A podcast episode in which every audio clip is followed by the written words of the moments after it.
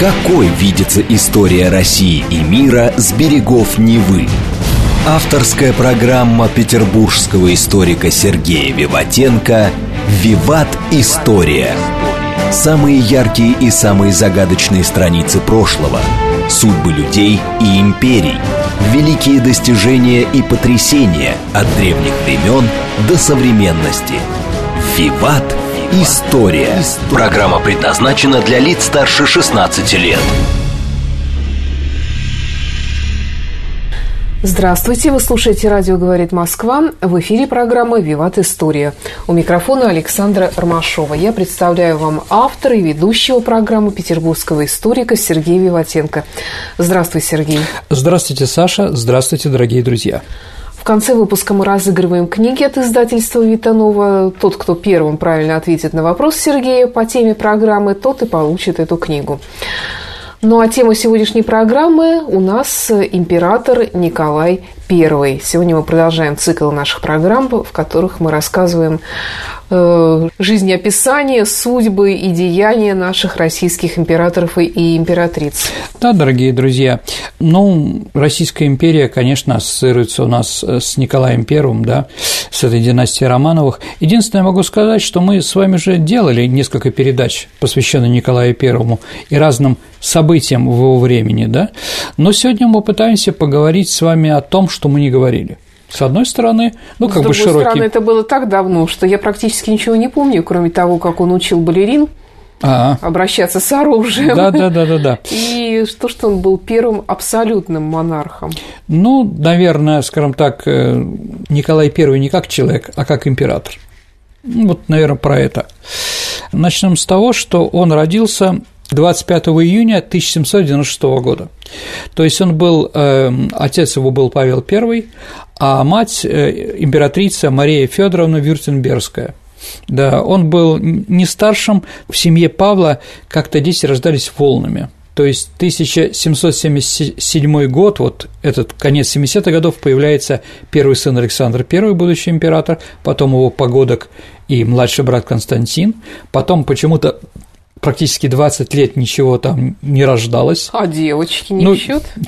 Ну, как бы вот, да, так, так получалось, да. И только вот уже тогда, когда Екатерина уже последний год своей жила, родился Николай.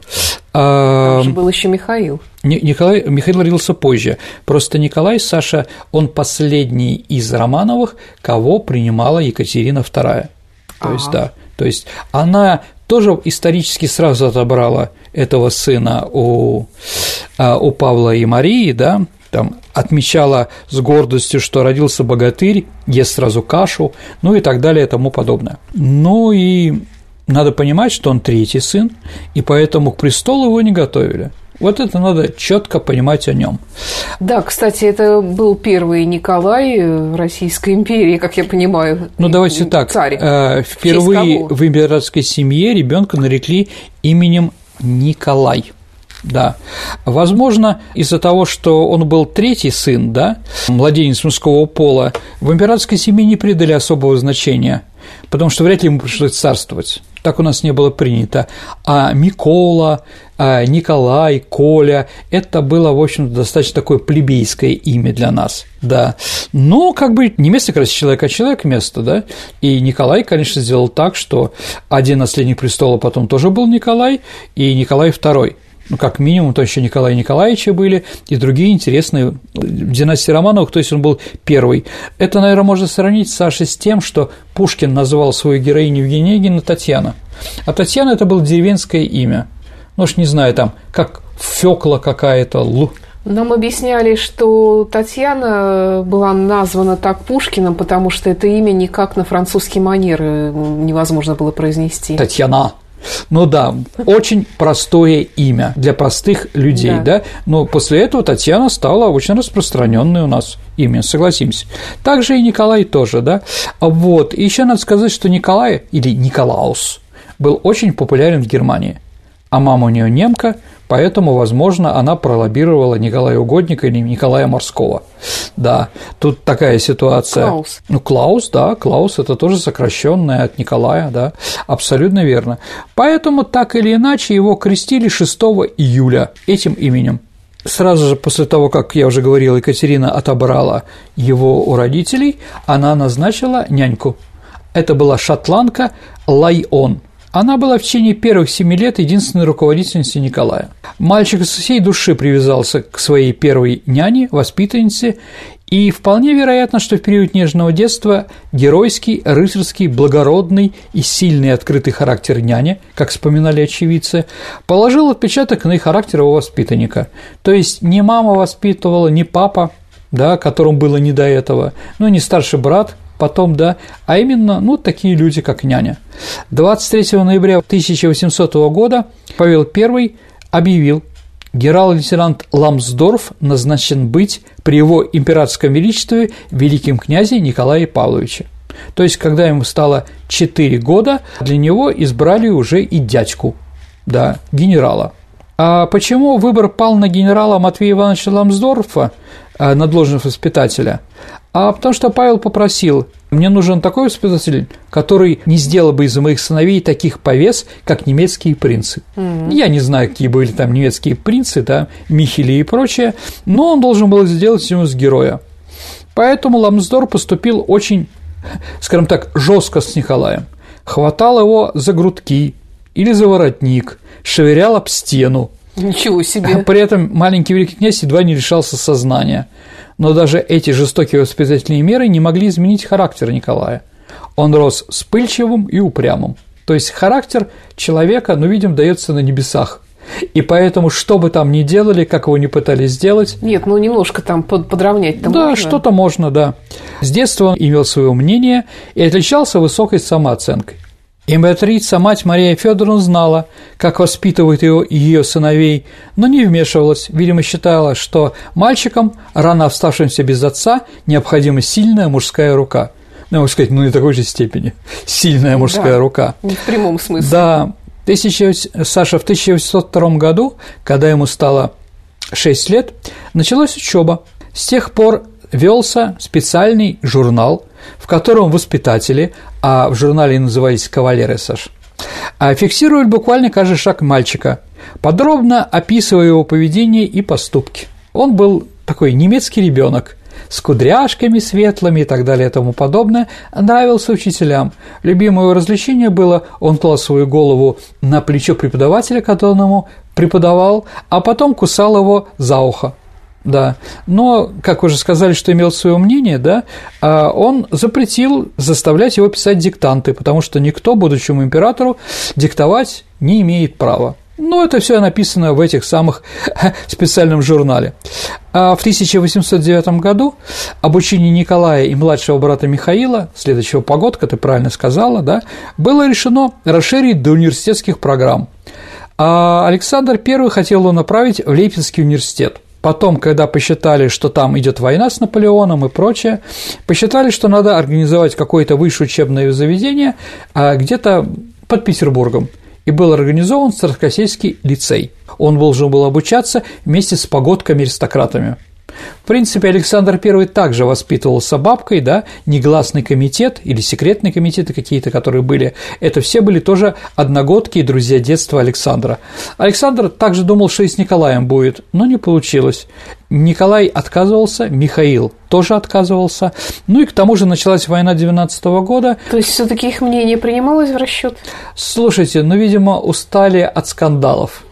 Ну и Александру Первому было не до этого, в принципе, ну, да. потому что, да, Бонапарт переходил границы. Но Николай I, один из главных чиновников Николая I, был одноклассник Пушкина Модест Корф.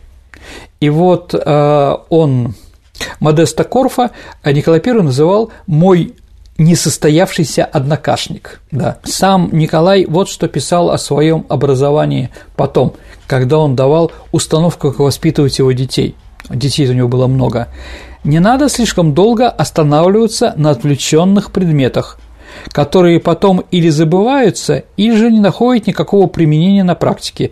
Я помню, как нас с братом мучили этим два человека, очень добрые, может, статься и очень умные, но оба несносные педанты. Это покойный Богульянский, это первый ректор Петербургского университета после того, как Александр его снова вернул, и Кукольник, ну, это отец известного драматурга. На уроках этих господ мы или дремали, или рисовали какой-нибудь вздор, иногда собственные их карикатурные портреты, а потом к экзаменам выучивали кое-что в долбяшку, без плода и пользы для будущего. По-моему, лучшая теория права, которую читал Булягьянский, это добрая нравственность. Она должна быть в сердце независимо от всех отвлеченностей и иметь свое основание – религию. Ну вот, вот такое взаимоотношение его с образованием. У Николая Павловича очень рано проявлялся интерес к строительному, особенно инженерному делу как он опять-таки писал, математика, потом артиллерия и особенности инженерной наука и тактика а привлекала меня исключительно. Успехи по сей части оказывал я особенные, и тогда я получил охоту служить по инженерной части. Это мы с вами, дорогие друзья, запомним, потому что потом мы об этом поговорим. В 1800 году старший брат когда он стал руководителем русским императором, назначает четырехлетнего Николая шефом лейб-гвардии Измайловского полка. Красивый измайловский мундир так понравился Николаю, что он носил его до конца жизни, предпочитая всем остальным нарядам. Ему шили в год, Саша, от 10 до 16 мундиров. Ну, как бы он не любил измайловцев, но похоронили его в лейб-казачьем. А почему? А потому, Саша, что потому что это единственное из гвардейских воинских подразделений в Петербурге, в котором не нашлось ни одного декабриста. И Николай это понял прекрасно. И поэтому, умирая, через 30 лет после событий, он приказал «буду умирать казаком». Всем остальным привет, я все помню. Угу. Да. Шести лет он на лошади занимается выездкой, кавалерией и так далее и тому подобное. Николай, в принципе, император-военачальник. До него императором военачальником последним был, конечно, Петр I потому что ни Петр II по времени, ни Петр III, ни Павел не сказали бы, что они там бегали и воевали с криками «Ура, братцы, вперед! И Александр I тоже. А Николай это было очень органично, да, то есть император военный, как мы подразумеваем в первую очередь, Николай I, никто другой. Когда началась война 12 года, он рвался на поля этой Отечественной войны, но мать Мария Федоровна выступала категорически против. Впрочем, все таки Николай удалось уговорить Александра, и он им разрешил прибыть в действующую армию в начале 2014 года. Ну, тогда уже война была, заграничный поход и прочее.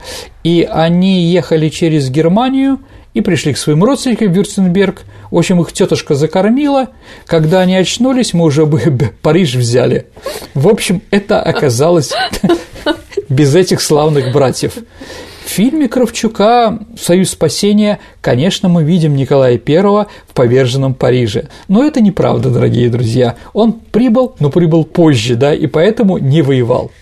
Но вот, чтобы просто понять о его внутреннем мире, будучи еще мальчиком, его наставник-кукольник задал ему написать сочинение на тему «Доказать, что военная служба не есть единственная служба дворянина, но есть и другие занятия, для него столь же почтенные и полезные. Так называлось сочинение. Николай не написал вообще ничего.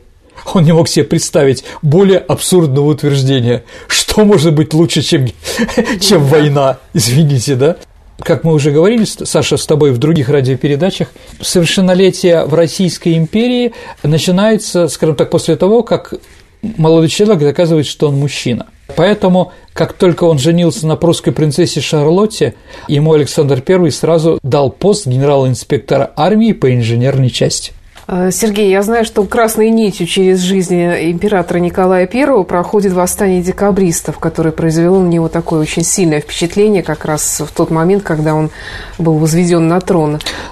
Да, Саша, ты абсолютно права. Конечно, это было для него оплеуха пощечина. Ведь ничего плохого он еще не создал. Не успел. Не успел, да. А против него уже заговор, притом его хотели убить и так далее и тому подобное. И я думаю, что мы сегодня еще об этом поговорим, да, что влияло на его принятие решения во внутренней и внешней политике. Но, Саша, то, что ты говоришь, это несомненно так. Ну, Николай I за восстание декабристов самый критикуемый царь среди наших, да, его критиковали за то, что он зверско уничтожил а как надо было уничтожать, если все договора, ребята, разойдитесь и так далее и тому подобное, закончились тем, что Михаила, брата, штыком там покололи, Кухельбекер пытался в него стрелять, но у него пистолет выпал из рук, забился снегом, поэтому не стрельнул. А Милорадовича второго, как вы известно, угу. Каховский в спину убил выстрелом, да, да это очень, значит, было предательство, поэтому он понимал, что просто так разойтись, поэтому приказал стрелять.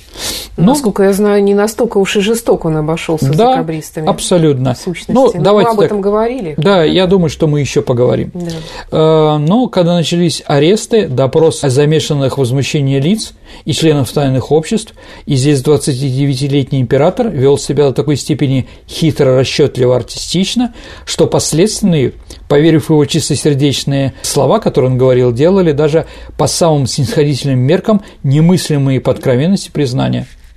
Без отдыха, без сна он допрашивал арестованных, писал очевидец, вынуждал признания, подбирал маски, каждый раз в нового для нового лица. Для них он был грозным монархом, которого оскорбил его же верноподданный, для других такой же гражданин Отечества, как и арестованный, стоящий перед ним, для третьих – старым солдатом, страдающим за честь мундира, для четвертых – монархом, готовый признать конституционные заветы, для пятых – русским, плачущий над бедствиями отчизны и страшно жаждущих исправления зол. То есть многоликий был. Прикидываясь почти их единомышленником, он сумел вселить в декабристов уверенность, что он-то и есть тот правитель, который воплотит их мечты и облагодействует Россию. Многие из них изменились, в том числе Рылеев там, и другие. Именно такое лицедействие царя-следователя объясняет сплошную череду признаний, раскаяний и взаимных оговоров подследственных. А объяснение, которое он сейчас привел, Саша, дополняет декабрист Гангеблов – Нельзя не изумиться неутомимостью и терпением Николая Павловича. Он не пренебрегал ничем, не разбирая чинов, снисходил до личного, можно сказать, беседования с каждым арестованным, старался уловить истину в самом выражении глаз, в самой интонации слов ответчика. Успешности этих попыток много. Конечно, помогала и сама наружность государя, его величавая осанка, античные черты лица, особый взгляд – когда Николай Павлович находился в спокойном, милостливом расположении, духа его глаза выражали обаятельную доброту и ласковость. Но когда он был в гневе, те же глаза метали молнии.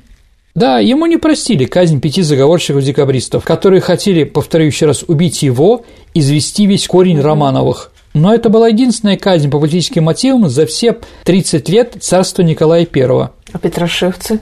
Но он же их не казнил, а только ну, да. Да, объявил, в то время как при Петре I, Анне Иоанновне, Екатерине II казнили десятками, сотнями, а во время восстания Пугачева и тысячами. Не лучше обстояло дело и в Западной Европе. Например, в Париже а в течение трех лет было расстреляно более 11 тысяч участников Парижского восстания 1848 года. Образ Николая I в позднейшей литературе приобрел в значительной степени одиозный характер, хотя думаю, что это неправда. Император представлялся символом реакции и обскуратизма, что никак не учитывало все многообразие его личности. Для значительной части общества имя царя ассоциировалось с прозвищами «Кровавый», «Палач», «Николай Палкин», но хочу сказать, что Николай Палкин – это определение, которое утвердилось после 1917 года уже, в советское время. А впервые в русском издании появляется такое название в брошюре Льва Толстого, ну, после бала 1886 года.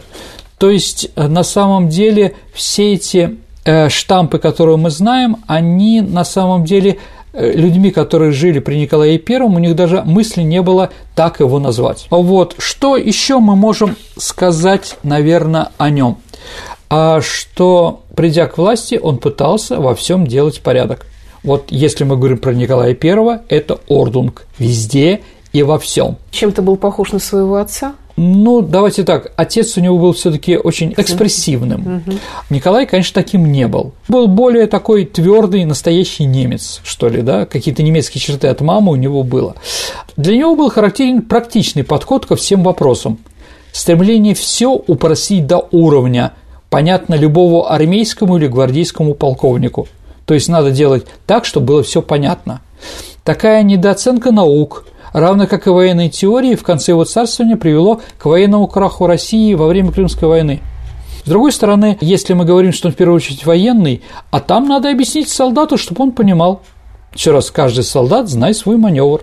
Это же надо объяснить простому человеку или донести до офицера то, что от него требует старший товарищ и прочее. Поэтому, да, у него все было достаточно просто и понятно. Ну, а например? Ну, например, смотри, Саша, в 1839 году Николаю был представлен утверждение проект новой медали. А Николай проект одобрил, но сделал одно исправление, касавшееся учетных номеров. Ну, на каждой медали есть номер – понятно, да? И это исправление связано было с тем, что предполагалось награждать большое количество людей. Поэтому он приказал чеканить номера не с римскими цифрами, как до этого было, а с арабскими. Так проще, понимаете, Понятнее, да? да? Или в 43 году Николай I издал указ, в котором в городах предписывалась нумерация домов, то есть делайте их от истока к устью, либо начиная от реки. Также он повелел отвести левую часть э, магистрали нечетным, а правую четным. Еще раз, упрощение и понятное, да, так легче искать, чем какие-то слова там, да, дом купца Незабудкина, да, понимаете, конечно. там, да, или еще что-то. Вот, его взглядом и личной системе ценностей, наверное, Саша полностью соответствует предложенная министром просвещения графом Уваром идеологическая платформа православие, самодержавие, народность. Напомни, что это такое? Ну, давайте так. Ну, это как бы фундамент, на котором зиждется вся Россия. Православие – это основа духовной жизни нашей страны. Самодержавие – основа государственной власти. А народность – это единение царя с народом и отсутствие какой-то смуты во время правления – то есть вот на чем, да, еще раз, он достаточно все упростил. Конечно, в жизни все стало женее, гибче, глубже и так далее и тому подобное. Но он считал, что давайте доведем хотя бы сейчас до простого, а потом уже будем идти к сложному. Ну, да. Что можно сказать еще о Николае, о его времени? Наверное, это золотой век русского национализма. То есть с этого момента вот, да, Россия превыше всего и прочее. На чем он опирался? Ну, наверное, в войне 12 года – потому что, да, это была победа над крупнейшей страной, самой крупной армией и так далее и тому подобное. И, наверное, она имеет для Николаевской эпохи, да, полное на то основание. Россия и Европа говорил он, сознательно противоставляют друг друга, как два различных культурно-исторических мира, принципиально разных по основам их политического, религиозного, национального быта и характера. Да, ну и вот это представление, конечно, не замедлило явиться. В начале 30-х годов обществу была представлена теория официальной народности, о которой мы уже говорили. Как сам говорил Николай про эту триаду, а православие, самодержание, народность, это должно быть последним якорем спасения от революционной заразы – а в Европе революционная зараза была в большом количестве, да, ну и там, не знаю, там сколько было в революции, в Испании я говорить не буду, а в 30-м году революция была во Франции, а помните Гаврош, это 33-й год, Потом 48-й год революция, да, революция 48 -го года в Венгрии, революция в Германии, революция в Австрии – в Италии, конечно, да, поэтому там были везде эта зараза, поэтому он пытался при помощи русского национализма, то есть мы другие, не сделать это. Например, Николай I потребовал использовать русский язык при дворе, ну что для того времени это просто, как писал барон де Кюстин, все смеялись над новшеством, считая распоряжение капризом властелина – а вот Кюстин пишет, несмотря на это, следующее поколение будет благодарно Николая за победу здравого смысла над высшим светом. А сколько лет французский преобладал при дворе? Ну, наверное, с Екатерины II. Ну, там уже и до этого говорили, а Елизавета Петровна говорила на французском языке, то есть французский знали и до этого. Но, наверное, именно э, с брата Александра I французский победил полностью. Он полностью... Даже несмотря на войну? Смотрите, Саш, а в принципе, в принципе, как раз на время правления Николая I приходится и появление двух взглядов на Россию, так называемые западники и славянофилы. Славянофилы – плохое слово, но другого мы не знаем, дорогие друзья. Славянофилы говорили, что у нас особый путь, а западники говорили, мы как в Европе. А то, что славянофилы критиковали Петра I за его культурные реформы по той причине, что он провел между народом или простыми людьми трещину с аристократами, которые стали совершенно другими что они говорят на французском языке, одеваются по-европейски, думают, едят совершенно не то и так далее, ну, мода не та да. и прочее, прочее, прочее. Понимаете, да? Вот такая вот вещь. Сергей, вернемся из э, Николаевской эпохи в наше время. Послушаем новости на радио «Говорит Москва». Прекрасно. Что же говорит Москва? Какой видится история России и мира с берегов Невы? Авторская программа петербургского историка Сергея Виватенко «Виват. История». История. Продолжается программа «Виват История». Сегодня она посвящена императору российскому Николаю Первому. В студии по-прежнему автор ведущей программы Сергей Виватенко, историк, и я, Александра Ромашова. Итак, мы возвращаемся в Николаевскую Россию. Мы все время что-то говорим положительно Николая. Я тоже считаю его положительным героем. Помните на вопросы, которые ты, Саша, задавала, когда у нас был ответы на вопросы слушателей, я сказал, назвал Николая одним из лучших русских царей. А вот, с другой стороны, уверенность в себе и самолюбие, о котором мы сейчас так говорили, да, имело и оборотную сторону. Когда Николай считал себя правым, то он бывал резок и не сдержан, за это его не любили особенно в гвардии, где офицерами служили представители русских аристократических семей – известных фамилий. В 22 году, когда он еще был наследником престола, прошло столкновение с офицерами Легвардии егерского полка. Николай позволил себе группа, здесь рядом, кстати, Саш, да, около станции метро Пушкинская, да, Николай э, позволил себе группа, употребляя оскорбительные выражения, накричать народного командира Норова за мелкие оплошности, которые допустили его солдаты при продвижении походным строем. Офицеры полка после этого потребовали для Норова право на дуэль с великим князем, написали Александру Первому. Николай, естественно, драться на дуэли не собирался. Тогда все офицеры егеря подали прошение об отставке, и командиру дивизии генералу Паскевичу, будущему фельдмаршалу, с большим трудом удалось примирить обе стороны. На службе, если мы говорим э, да, про Николая, он в первую очередь военный, на службе Николай Павлович пребывал в постоянном напряжении – он всегда был застегнут на все пуговицы мундира, и только дома в семье, вспоминала императрица Александра Федоровна о тех днях, он чувствовал себя вполне счастливым. А правда, что он спал на маленькой кроватке и прикрывался шинелью? Да, абсолютно верно, потому что он говорил, что если он является главнокомандующим нашей страны, а наши солдаты где-то воюют и спят на земле, он не имеет морального права. Ну, так он и умер, да. Он жил, для него была Россия – это одно, это была служба, это была тяжелая работа, а начинал работать он в 4 часа утра, спал, ну, где-то в 12 часов ночи, с работы заканчивал, в 4 часа поднимался, физические утренние физзарядка, водные процедуры, и с 6 утра он уже работал – Работа была дурная, мы о ней уже говорили, все бумаги, которые через него проходили, он должен был утверждать, потому что он говорил, я помазанник Божий, мои министры могут ошибаться, а я перед Богом нет, я последняя инстанция. Поэтому все документы, все бумаги, которые вчера были подписаны министром, он э, читал и утверждал. Так вот, да, это была одна жесткая работа. А с другой стороны, у него была еще семья. Это другое государство в государстве. Это закрытое государство, которое он организовал в Петергофе.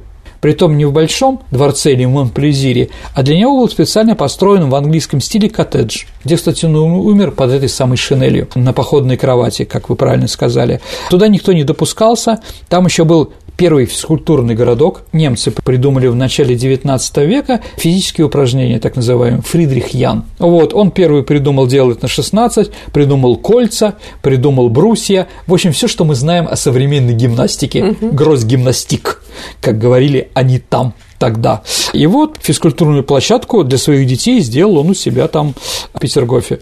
А, дорогие друзья, будете в Петергофе, понятно, что вы в первую очередь идете смотреть на фонтаны. Но оставьте 2-3 часа, если у вас будут силы и желания, и потом приехать, чтобы сходить в коттедж. Это, правда, совершенно другое. И там император совершенно иной. Ну, немножко поменялось это место, к сожалению, но ну, все да. равно оно прекрасно. Нет, во время войны там было очень много разрушений. Да, это да. правда. Потому что действительно немцы оккупировали и разрушали. Например, они в Монплезире, а если мы с тобой, Саша, будем в Петергофе, то мы увидим, что стоя у дворца Петра Монплезира, да, мы прекрасно видим Кронштадт. Ну и, кстати, там и Лермонтов написал «Белеет парус одинокий» mm-hmm. в том месте. Так вот, дорогие друзья, немцы, они поставили батарею, которая бомбила нашу военно-морскую базу всю войну. То, что это было видно далеко из гаубиц. А чтобы мы не отвечали, они эти пушки спрятали в Монплезире. То есть они стреляли из-под крыши. Ну вот, ну что-то там было тоже нами разрушено. Там же и десант был знаменитый, Стрельницкий, Петерговский, да, там и многое другое. Поэтому, да, многое там не сохранилось. Но коттедж восстановили. И поэтому еще раз, пожалуйста, приезжайте туда и посмотрите. Думаю, что получите удовольствие. Ну, давайте еще, скажем так, про императора. Действительно, у Павла I и у Марии Федоровны появились красивые дети. Да, они были действительно красивые.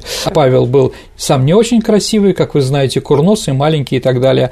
А немки, конечно, они, у них специфическая красота, но дети у них появились действительно хорошие.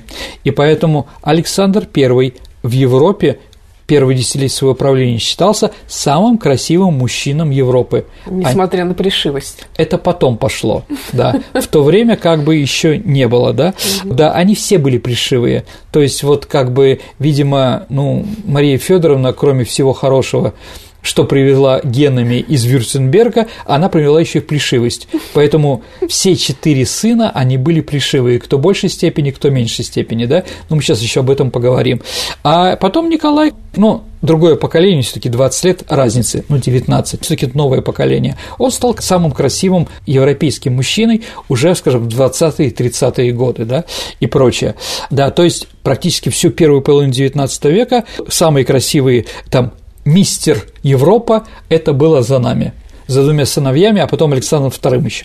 А вот у Николая I была прекрасная фигура, ну, где-то метр восемьдесят девять, он был хорошо сложенный, Ого. да, хорошо сложенный, ну, поэтому над ним как бы издевались, да, с головы до ног детина, с ног до головы скотина, ну, типа того, да, у него было, да, ну вот он был действительно символом России, у него была прекрасная осанка, еще раз, шести лет он на, э, на коне, а лучше коня ничего осанку не делает для мужчины. Для женщин еще художественная гимнастика, наверное. Вот, или балет. Да, так вот, действительно, конечно же, он был еще худощав, ну, с годами пополнел, да, но стать у него было всегда. Правильный черт лица у него был, античный профиль. Вот, у него еще была такая плавная походка – но с 30 лет с ним произошли определенные события, которые, конечно, его просто убивали психологически. У него стал расти живот. Как это у меня, у символа русского мужика и живот? Это невозможно. Поэтому он худел, он пытался не есть, он пытался делать какие-то диеты, но ничего, живот у него все равно рос.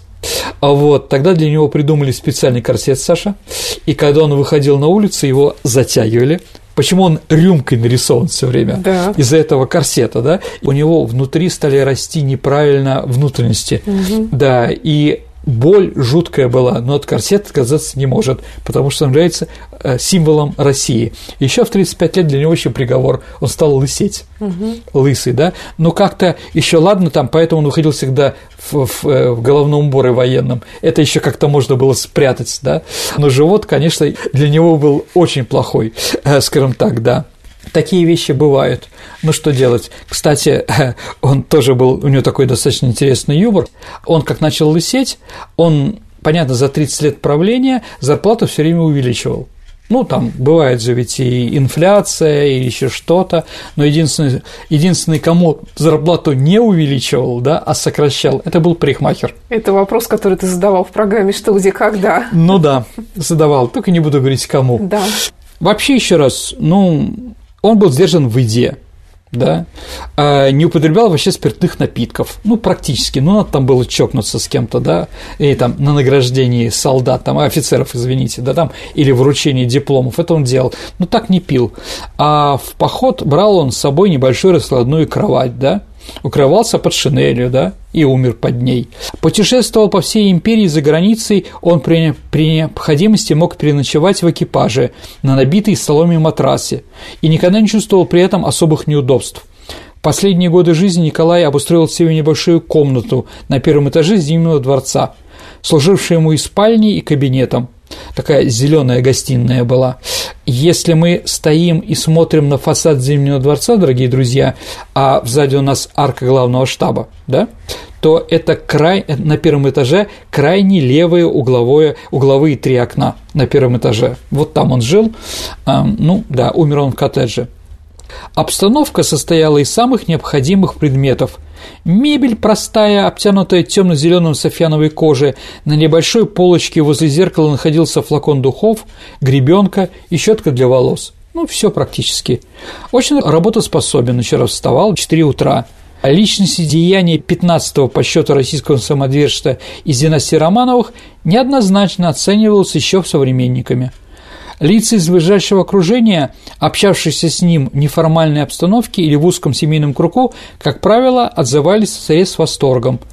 Вечный работник на троне, я не знаю, там неустрашимый рыцарь, рыцарь духа. Кстати, он прощал всех людей, а задержанных и осужденных по закону о публичном оскорблении его императорского величества. Но закон такой был, и понятно он всегда. А так как он не считал серьезным преступлением матершину, ибо был сам склонен к резким речам и суждениям в минуты эмоционального возбуждения. Ну, в общем, такой был, да? Узнав, что на его портрет в кабаках пьяные плюют, Николай I, как ты думаешь, Саша, что сделал? Приказал убрать из кабаков его портреты, чтобы не провоцировать, написал он на законе, да, определенно. Со временем научился признавать себя виноватым, если несправедливо обижал кого-либо из приближенных или офицеров, и просил прощения у этого человека. Николая часто упрекали и до сих пор ставят ему вину в суровом наказании участников восстания декабристов, но это, в принципе, не так. Дальше насчет народности. Раз в год он приглашал всех петербуржцев в Зимний дворец – да, для них накрывали столы, ну, единственное, чтобы они были нормально чисто одеты, угу. да, накрывали столы, и они там пили чай, беседовали и так далее и тому подобное. Народ на это ответил, стал воровать золотые чайные ложечки. Поэтому Николай, с одной стороны, ну, все говорили запрети, чтобы не ходили там, да, ну, на память ложечку. Поэтому сделал по-другому. А на 5-6 человек за столом стоял дежурный официант, который держал ложечку в руке, и когда какой-то человек просил сахару, он подходил к нему с сахарницей, клал, размешивал, а ложечка клал себе обратно в карман. Ну, типа так сохранился, да? И еще в 1937 году был пожар, который Зимний дворец сгорел. Да. Ну, там, да, мы вроде об этом тоже говорили. Кстати, в первую очередь Николай приказал спасать а, фельдмаршалский зал и галереи 12 года. Поэтому все картины галереи 12 года были сохранены, а многие картины погибли или там его личные, личные вещи погибли. Но ему, в общем, как-то было наплевать. И был ремонт, который делал как раз Стасов. Это вот он сделал эту вот немножко дурную иорданскую лестницу. Поэтому до этого расстреля был такой розовый легкий мрамор – или под мрамор гипс такой, да, на лестнице, то теперь появились эти вот громадные болотного цвета колонны, которые там, в принципе, не очень хорошо угу. выглядят. В общем, неважно. И Дворцовая площадь оказалась вся в мусоре, строительном и прочее, в лесах и так далее. Да. А вот Николай нашел шикарную идею. Он разрешил петербуржцам в течение недели брать все, что они увидят на Дворцовой площади. И за день все это было вычищено абсолютно. Ну да. Так что народ он понимал, да. А действительно, Саша, э, две вещи влияли на, на него. Это восстание декабристов, о котором мы говорили уже, и вторая победа над Наполеоном. Что бы он ни делал, он все равно это помнил, поэтому при нем жесткое подавление любых заговор, либеральных революционных идей и так далее и тому подобное. А победа Наполеоном – это ложная мысль о непобедимости России, что Россию победить нельзя. Вот, это привело, в общем-то, к поражению в Крымской войне. Ну, кто знал 30 лет назад, что так будет, да? Ну, вот он организовал третье отделение – то есть это вот борьба с революционными идеями, да, а в череду охранительных мер, которые он сделал, это, конечно, и цензурный устав 26 года, который все называли «чугунный», а там было 230 параграфов, которые некоторые статьи противоречили друг другу, поэтому цензоры говорили, что если руководствоваться буквой устава, то можно «отче наш» истолковать якобинской речью. Там вот она была такая. И думаю, что здесь нет, дорогие друзья, преувеличения. Так утверждая к печати обычную поваренную книгу, цензор потребовал составителя снять слова «вольный дух», хотя дух шел только от печи и больше ничего. Подобного рода вздорные придирки были бессмысленные, но они, в принципе, ассоциируются именно с Николаем. С революционными событиями 30-х годов в странах Европы и особенно с польским восстанием, крамольная зараза, которую царь поклялся не допустить в Россию, опять подошла к его порогу. Следовали новые примитивные характерные меры. Государственный совет по повелению Николая вносит записка о некоторых правилах для воспитания русских молодых людей и запрещении воспитывать их за границей. Ну, в общем-то, дикий с точки зрения соблюдения элементарных прав личности акт – в феврале 1931 года принимается постановление под угрозой лишения возможности поступать на государственную службу детей от 10 до 18 лет обучать только в России. Исключение будет зависеть единственное от императора. Он сам будет принимать, разрешить ему учиться за границей или нет. А между тем царя постоянно сверлила мысль о пагубном влиянии польского общества на нашу русскую армию, которая там находила, оплот режима, и в декабре этого же года он отправляет Паскевичу, того же генерал-фельдмаршалу, паническое письмо. «Наша молодежь между их соблазна и я довольных мыслей точно в опасном положении. Молю тебя, ради Бога, смотри, что делается, и не принимается ли зараза у нас. Всем наблюдений ныне состоится как твоя, так и всех начальников самая первая и священная обязанность. Надо сохранить России верную армию, долгом же стоянке память прежней вражды скорее может исчезнуть и замениться чувством соболезнования. Потом у сомнений, наконец, желание подражания. Сохрани нас Бог. Но, повторяю, всем я вижу крайнюю опасность. Ну, я не думаю, что, находясь в Афганистане, э, наши войска 80-е годы вернулись оттуда шахидами. Ну, примерно говорю там, да. Или, находясь в ГДР, наши войска что-то новое и интересное переняли себе в хозяйстве там и прочее, да. Поэтому, да, еще раз, упрощение, порядок, появляется собственная канцелярия его императорского величества, это одно из первых его решений, то есть это параллельные министерства, то есть а как мы можем контролировать нашу жуткую бюрократию? Мы организуем специальные органы, которые будут контролировать их от бюрократии да, но давайте так, эти параллельные министерства, эти канцелярии, да, эти отделения канцелярии, да, но это, наверное, современная администрация президента. Она тоже имеет больше власти, чем, наверное, у наших министерств.